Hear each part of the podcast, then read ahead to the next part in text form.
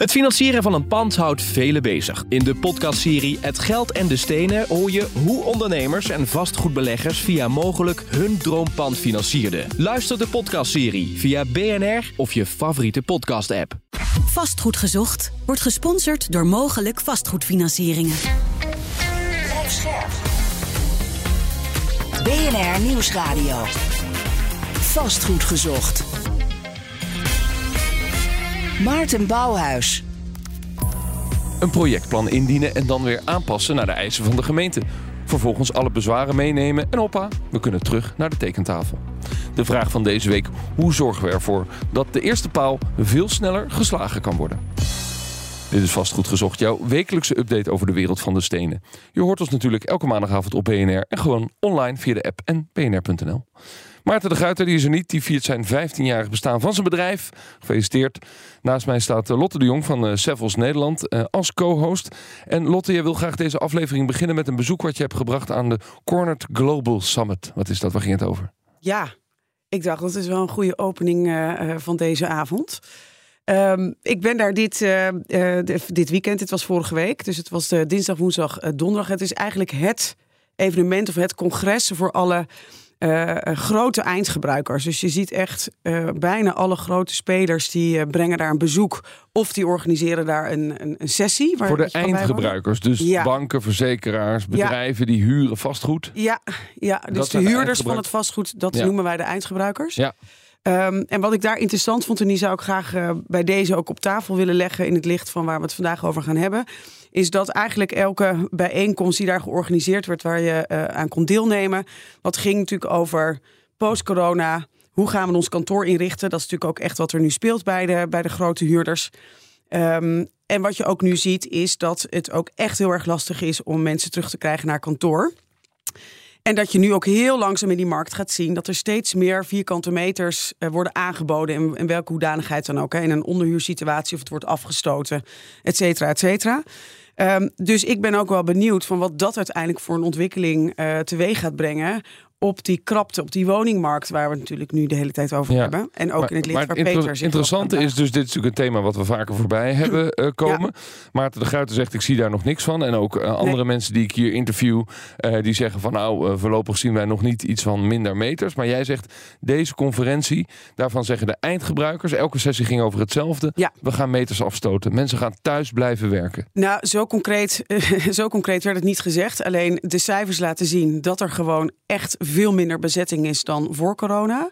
En je ziet nu in het nieuws steeds vaker de echt grote spelers, de bekende grote huurders, dat die meters gaan aanbieden op de ja. markt. Dus ja. je ziet dat die golfbeweging nu gaat komen. En jouw um, verwachting is dat dat dat dat stevig gaat doorzetten. Ja, ja zeker. Ja. En dat is dus interessant, want dan hebben we dus uh, meters die worden aangeboden, gaan de prijzen misschien wat naar beneden. Maar roept ook de vraag op hoeveel moeten we bijbouwen. Ja. Um, um, maar nou zou ik er twee dingen tegenover willen zetten. Stel, mensen gaan dus blijven thuis blijven werken. Dus we hebben minder werkplekken nodig in de grote kantoren. Mm -hmm. Uh, er zijn ook heel veel uh, jonge mensen die daar werken of die een baan willen en daar willen gaan werken. En die willen helemaal niet thuis werken. Nee. Want die wonen klein. Ja. Uh, die, hebben, die woning is er niet op ingericht. Die missen ook het contact ja. met andere mensen, omdat ze geen partner hebben thuis en geen kinderen. Mm -hmm. hoe, hoe, kijk je daarnaar? Gaan dan straks alleen de jonge mensen naar kantoor? Ja, zo, zo zwart-wit zal het niet zijn. Wat nu heel erg belangrijk is, is dat je kritisch als huurder ook kritisch gaat kijken naar um, wat je even tussen uh, haakjes, je toekomstige medewerkers nodig hebben. En waarom zij de stap nemen om terug te komen naar kantoor. En dat is voor elke organisatie anders. Wat ik wel heel sterk merk, is dat um, uh, bereikbaarheid, zowel openbaar vervoer als fiets als auto, nog steeds ontzettend belangrijk is. Dus de kantoren die dicht bij dat soort knooppunten zitten, doen het gewoon nog steeds heel erg goed. Je ziet ook die jongere generatie worden veel meer opgevoed op het gebied van duurzaamheid. Dus die willen ook iets terugzien op kantoor, waardoor je kan zeggen van het is echt een kwalitatief duurzaam uh, uh, kantoor waar ik en een werkplek vind waar ik uh, goed mijn werk kan uitoefenen. En dat is een, een, een werkplek die ik thuis niet op die manier voor elkaar krijgen. Hè? Dubbele schermen, uh, in hoogtevoorstelbare bureaus, et cetera.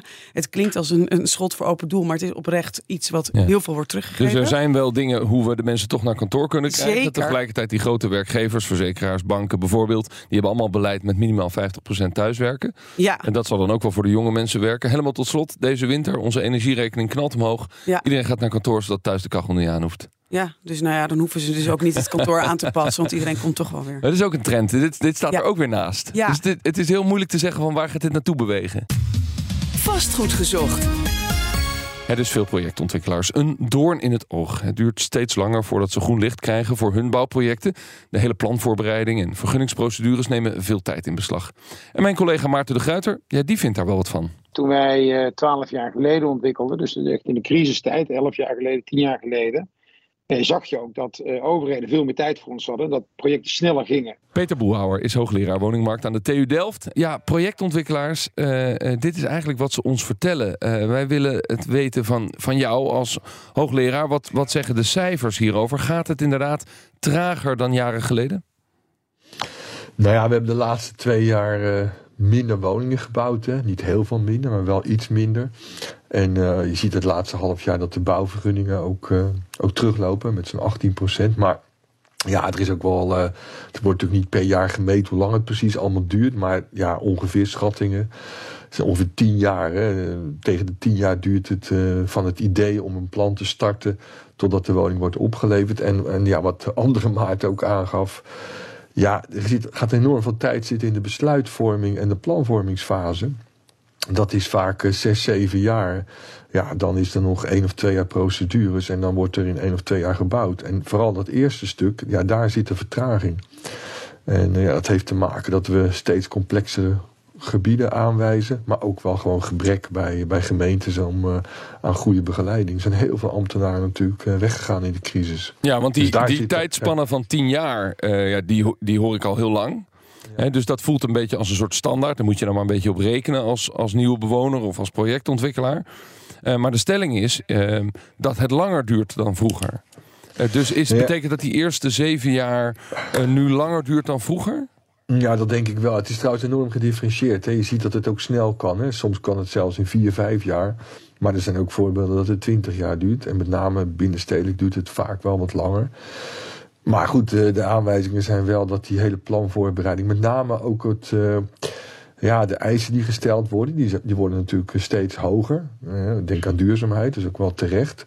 Ja, en de mogelijkheden worden kleiner en minder. Hè. De, de, de rente is aan het oplopen. Dus het wordt ook steeds moeilijker om dat, om dat passend te maken. Dus ja, dat, dat wordt gewoon steeds ingewikkelder. Dus dat is wel, ja, ik, daar, ik ken er geen onderzoek naar, maar wat, wat je natuurlijk in de, in de markt hoort en ook bij gemeentes, is dat het gewoon langer duurt, ja. Maar dat betekent dus dat die projectontwikkelaar die aan de slag gaat met de gemeente om, om zijn project rond te krijgen, uh, die wordt vaker teruggestuurd naar de tekentafel. Die krijgt misschien extra eisen als gevolg van ja, nieuw politiek elan, uh, duurzaamheid, om maar wat te noemen. En dan hebben we ook nog de stikstofcrisis. Dus, dus daarin komt alles bij elkaar. En dan uiteindelijk is het resultaat dat het langer duurt en dat het voor de projectontwikkelaar moeilijker is om het rond te krijgen, zijn business case rond te krijgen. Ja, dat wordt steeds lastiger. En soms is het ook van uh, uitstel, afstel. Hè. Soms gaan ook projecten gewoon niet door, omdat men er dan uiteindelijk niet uitkomt. Of het moet weer herontwikkeld worden. Want hoe langer je erover doet, ja, dan veranderen natuurlijk ook de, de omstandigheden. Waardoor je weer, uh, weer opnieuw kunt gaan, gaan beginnen. En daarnaast heb je dan natuurlijk de, de, ja, ook de inspraak. En ja, dat levert natuurlijk ook vaak weer ja, nieuwe eisen en, en aanpassingen op. Uh, en je ziet dat steeds meer in, in bestaansstedelijk gebied gebouwd wordt. Ja, daar wonen nu eenmaal meer mensen en er zitten meer bedrijven. Dus die hebben er ook iets over te zeggen. Dus die willen er iets over zeggen. En ja, dat maakt ook dat het allemaal langer duurt. Ja, dus je hebt allerlei oorzaken. Hè? De, de oorzaak bij de gemeente, bij de projectontwikkelaar, bij de eisen. En bij de plek waar we aan het ontwikkelen zijn. Die dus gewoon wat ingewikkelder is. Ja. Uh, misschien een van de redenen dat bouwers altijd zo lobbyen voor bouwen in de polder. Alsof dat relatief makkelijker zou zijn of zo. Nou ja, uh, ook dat. Maar ook omdat mensen er naar vragen. Dat is nog steeds een enorme vraag naar uh, grondgebonden suburbaan wonen. En ontwikkelaars bouwen ook graag woningen voor, naar de vraag. En het is dus niet alleen maar dat ze, dat ze het makkelijk vinden, maar ook gewoon omdat de afzet daar makkelijker is. Maar vind je dan dat die projectontwikkelaars en die eh, ambtenaren bijvoorbeeld bij die gemeente, of de projectontwikkelaars en politici, dat die elkaars taal minder begrijpen. Dat die op de een of andere manier wat verwijderd zijn van elkaar ten opzichte van 10, 15 jaar geleden. Ja, dat speelt zeker. En, en je ziet ook op plekken waar, dat, waar mensen gaan samenwerken en waar uh, die, die gemeenschappelijke taal wel ontwikkeld wordt, dat het dan ook een stuk sneller gaat. Je hebt uh, bijvoorbeeld in Zwolle heb je, heb je zo'n uh, zo'n samenwerkingsverband, Concilium, wat al heel lang goed werkt. Je hebt die woningmakers, die zijn in Noord-Holland begonnen, in uh, West-Friesland. Die brengen die partijen allemaal bij elkaar. Die, die bespreken, die maken een monitor, die bespreken om de zoveel uh, weken bespreken ze de voortgang.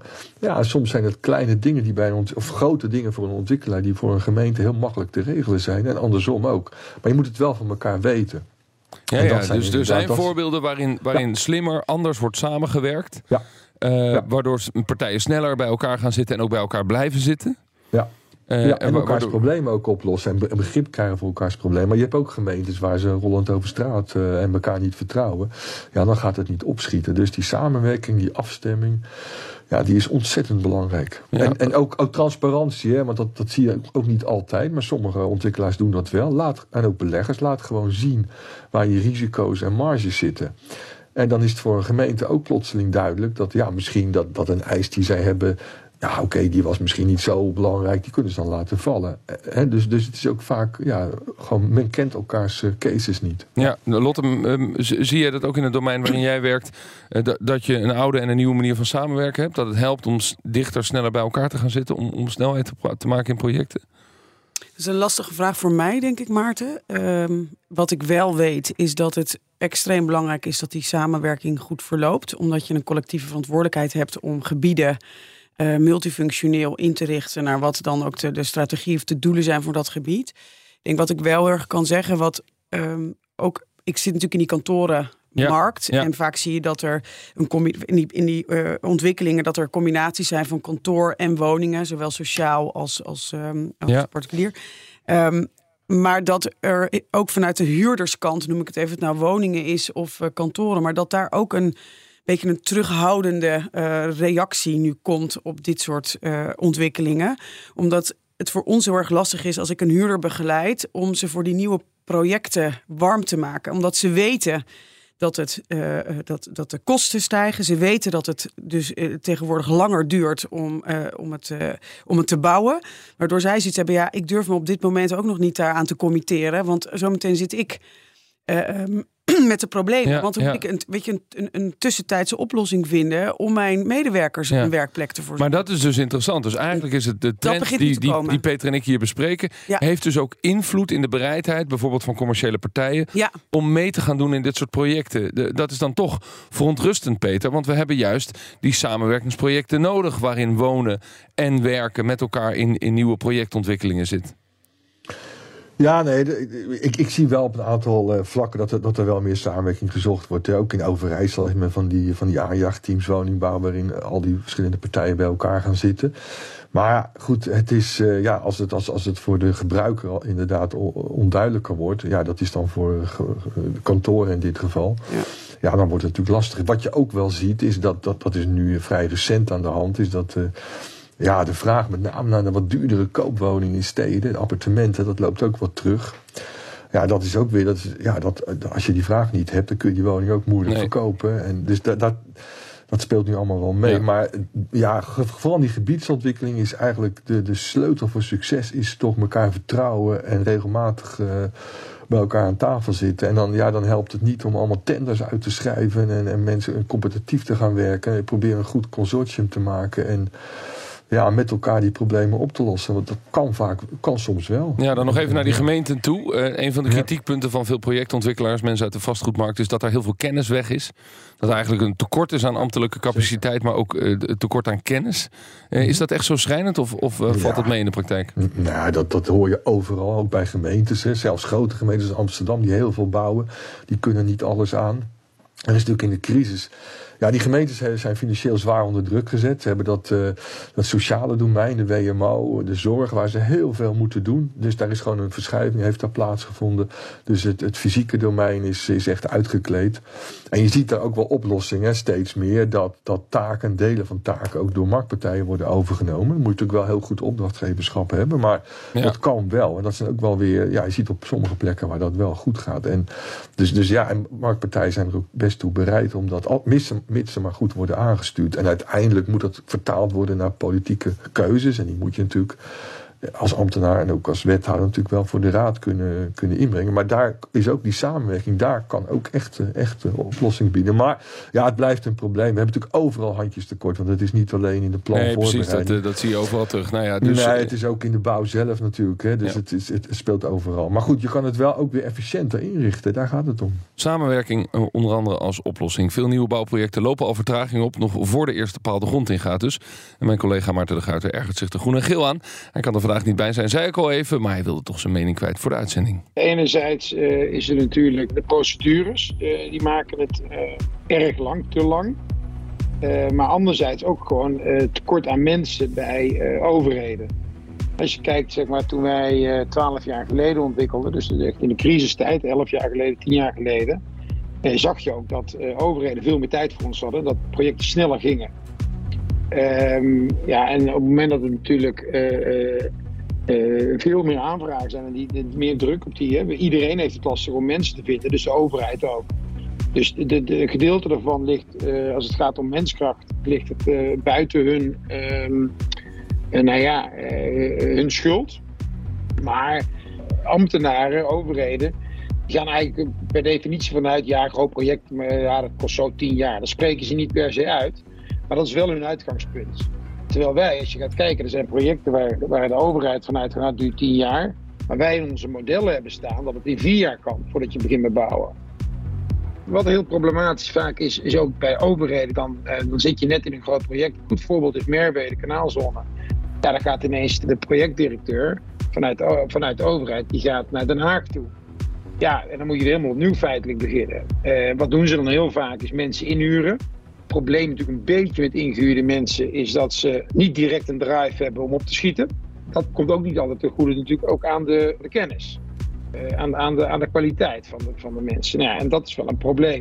Wat ook echt belangrijk is voor projecten dat die doorgang vinden, is daadkrachtige wethouders. Dus een wethouder die er niet alleen zit uh, en zich vasthoudt aan, aan zijn stoel van als ik maar vier jaar gewoon zit. Een wethouder moet ook fouten durven maken. En moet, moet namelijk willen, iets achter willen laten voor zijn gemeenschap.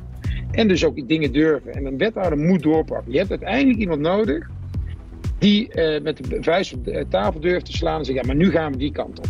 Dat is ook wel heel belangrijk. Ja, zo kennen we Maarten de Guiter. Een lokale bestuurder Toon Lef hak knopen door. Uh, dat betoogt hij uh, en dat weten wij net nooit een blad voor de mond. Peter Boelhouwer is onze gast. Hoogleraar aan de TU Delft. En Lotte de Jong is mijn co-host. Uh, ja, dat is toch interessant, Peter. Die wethouders die moeten gewoon lef tonen en knopen doorhakken. is er iets te zeggen of dat nou door laten we zeggen, de druk die er tegenwoordig op de politiek staat, uh, waarin uh, ja, misschien zelfs door social media of door de, de polarisatie in ons land, uh, dat bestuurders minder durven? Ja, dat is natuurlijk zeker met dat dualisme is dat wel lastiger geworden, inderdaad. En het is ook exact wat Maarten zegt. Dat blijkt ook soms wel uit, onderzoek, ook internationaal. Dan, dan worden er gekeken van ja, welke projecten zijn nou goed gelopen en welke niet. Wat zijn nou slagen en succesfactoren. Ja, dan is het toch heel vaak inderdaad een, een bevlogen politicus die, uh, die, die, weet, die projecten weet door te zetten. Dus dat is ongelooflijk belangrijk. En het lastige is ook vaak dat die wethouders.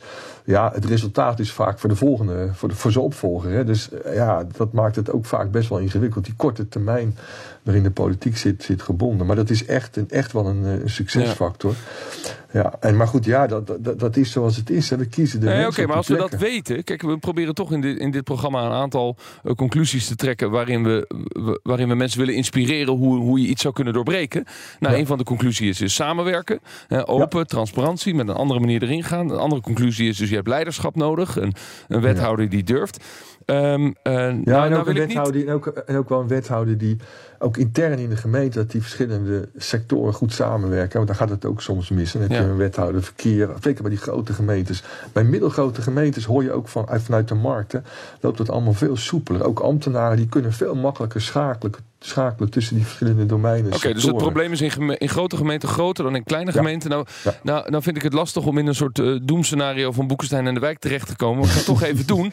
Uh, want we moeten ook nog, ook nog naar de marktomstandigheden kijken waar we nu in zitten. Oplopende inflatie, oplopende rente, de stikstofuitspraak van de rechter die in oktober komt. Wordt het nog dramatischer? Ja, ik denk dat we echt een. Nou ja, je hoort het vaker tegenwoordig, maar dat we echt een perfecte storm. Eh, dat we daarin in, in, naartoe koersen. Inderdaad, we zien de hypotheekrente nu ook de laatste paar weken weer fors oplopen. Bouwkostenstijgingen. We hebben schaarste aan materialen.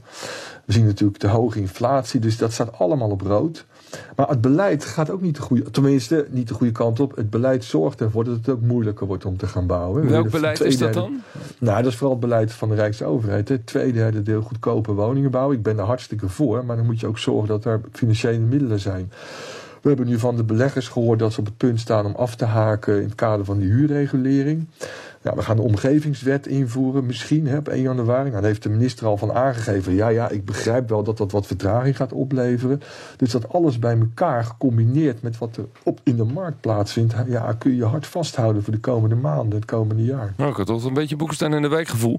Uh, laten, we, laten, we dan, laten we dan naar de oplossingen uh, kijken. We hebben het over samenwerken gehad. Nou, dan die vastgoedkennis binnen gemeenten. Uh, zou er een manier zijn waarop we dat beter kunnen vasthouden? Waarop we ambtenaren dat vak misschien weer aantrekkelijk kunnen maken? Of mensen langer binnen kunnen houden? Ja, dat is natuurlijk inderdaad goede, goede arbeidsvoorwaarden. Daar begint het natuurlijk mee. Maar voor de rest ook veel samenwerken. Je ziet dat er ook, dat gebeurt ook wel. Hè. Op het rijksniveau, provinciaal niveau komen er allemaal pools. We hoeven niet allemaal zelf het, het wiel opnieuw uit te vinden. Dus laten we van elkaar leren en ook de mensen op de goede plek inzetten. En daar, daar kan je natuurlijk veel winst, eh, winst wel behalen. Want we gaan niet alle. Hè, je, je, ontwikkelt op een gegeven moment een bepaald gebied en dan is het weer wat rustiger. Dus je kan daar ja. ja gewoon door, door kennis te delen en door pools te maken, kan je, kan je daar eh, echt, eh, echt verder mee komen. Zouden er, meer, zouden er meer projecten, um, om toch nog wat snelheid te maken, zouden er meer projecten onder een soort crisis- en herstelwet moeten komen? Uh, we hebben nu net in een half jaar in de Eemshaven een LNG-terminal gebouwd en dat ging onder kook, stoom en kokend water. Dat is gelukt. Dus, dus als het echt moet, dan, dan lukken er dingen. En daar hebben we ook procedures voor in Nederland. Zou dat voor, uh, voor woningbouwontwikkeling een goed idee zijn?